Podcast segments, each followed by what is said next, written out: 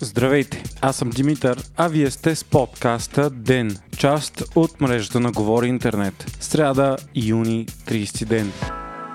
8,6 милиарда лева са раздадени от предишното правителство без обществени поръчки, съобщи служебният министр на финансите Асен Василев по време на брифинг на Министерския съвет. Данните идват от проверка на служебното правителство на договори, които са сключвани по така наречената in-house процедура. Тази процедура беше позволена през 2016 година с измяна на закона за обществените поръчки. Инхаус процедурата заобикаля обществената поръчка, като парите се дават директно на държавните компании. От там те ги разпределят на подизпълнители, без да го обявяват публично по собствени вътрешни правила. Инхаус процедурата би трябвало да се използва предимно за спешни и важни поръчки. Тези 8,6 милиарда лева са колкото общия размер на всички пенсии за 9 месеца напред, заяви министър Василев. При това говорим за средства, раздадени само в периода от 1 януари 2019 до април 2021. Василев коментира, че процедурата е използвана с цел да се заобикалят обществените поръчки и парите да се дават на подизпълнители непрозрачно, без търг и без конкурс. Министерството на финансите в момента работи по промени в нормативната уредба, с които да се спре практиката на инхаус възлаганията на поръчки.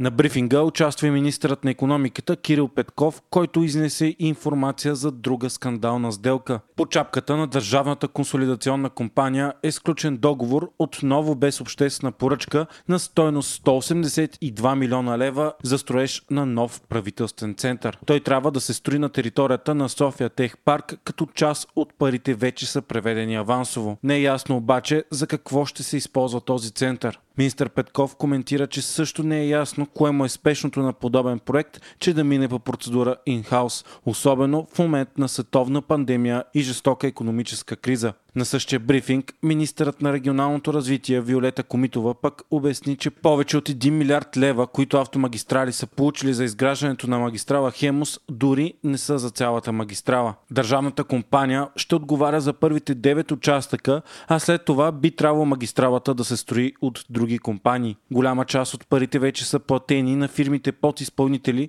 но работата по участъците дори още не е започнала. Освен това, за укрепване на 84 4 свлачища с постановление на Министерски съвет през 2019 година са отпуснати 570 милиона лева, като 221 милиона от тях са отишли при автомагистрали. От своя страна компанията е дала 188 милиона на подизпълнители, а към 1 юни тази година за тези пари е укрепено едно единствено свлачище. След това министърът на финансите Петков обяви, че държавата ще заведе съдебен иск за нанесени вреди срещу отстранения надзорен съвет на Българската банка за развитие. Поради това, че членовете на съвета обжават отстранението си, работата на банката е блокирана, докато малките и средни предприятия имат нужда от помощ в ситуация на финансова криза. С решение от вчера, 29 юни, Софийският градски съд отново спря вписването на новия надзорен и управителен съвет на банката. Петков критикува решението на съдя Мария Враненско, която отказа вписването на новото ръководство,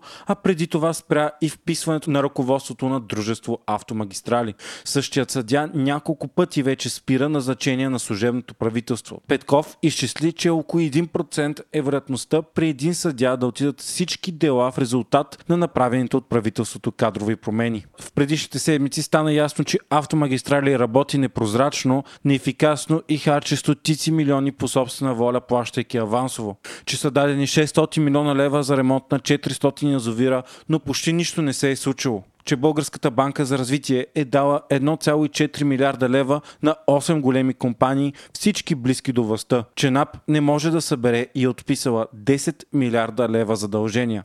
Това са едва малка част от злоупотребите, които служебното правителство разкри само за по-малко от 2 месеца. При това говорим за практики от последните години. Едно може да се заяви ясно. Ако дори част от изнесената информация е вярна, то тогава държавата е управлявана с пълна липса на прозрачност прозрачност, корупция, плащане на свои хора и тотално неефикасно. Най-лошото е, че за вложените милиарди в инфраструктура и проекти, да накопаците на практика или не получават каквото и да е било, или то е с много ниско качество.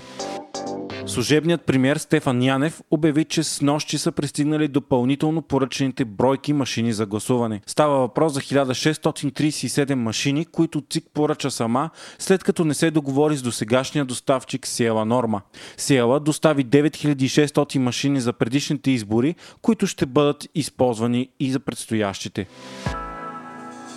Вчера вице-премьерът по европейските средства Атанас Пеканов е съобщил на кмета на София Йорданка Фандукова, че столицата ще получи 200 милиона лева по-малко европейски средства. Причината е, че София получава несъразмерно голяма част от средствата, предвидени за България, а парите са необходими за други много по-нуждаещи се региони.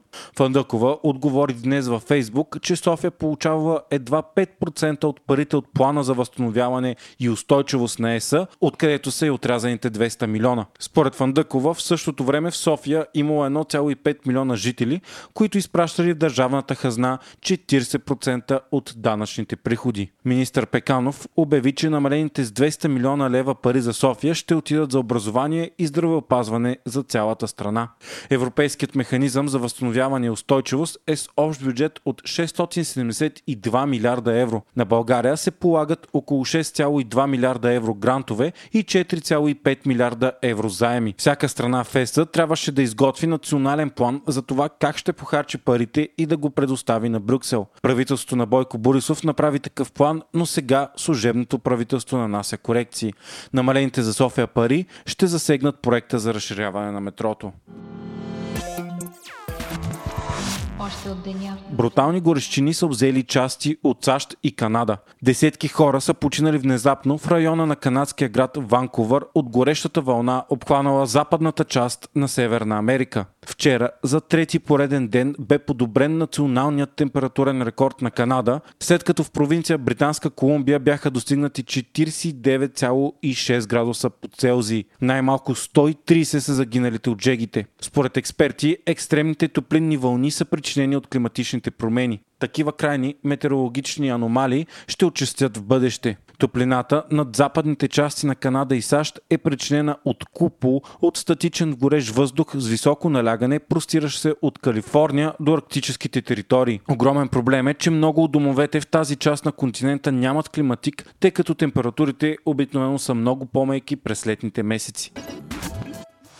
От утре, 1 юли, всички онлайн покупки от страни извън Европейския съюз вече ще се облагат с ДДС. До сега получаването на малки пратки на стойност до 22 евро бяха освободени от данък. Освен, че ще се начислява ДДС за този вид пратки, ще трябва и да се подава и митническа декларация. Целта на тази промяна е да се ограничат зачастилите случаи на заобикаляне на данъка при този вид търговия, като невярно деклариране на внос на малки пратки на занижена стойност. Тази промяна ще нанесе сериозен удар на покупките от китайски сайтове като AliExpress, както и на пазаруване от електронните магазини в Великобритания. Вие слушахте подкаста Ден, част от мрежата на Говори Интернет. Епизода водих аз, Димитър Панелтов, а аудиомонтажът направи Антон Велев.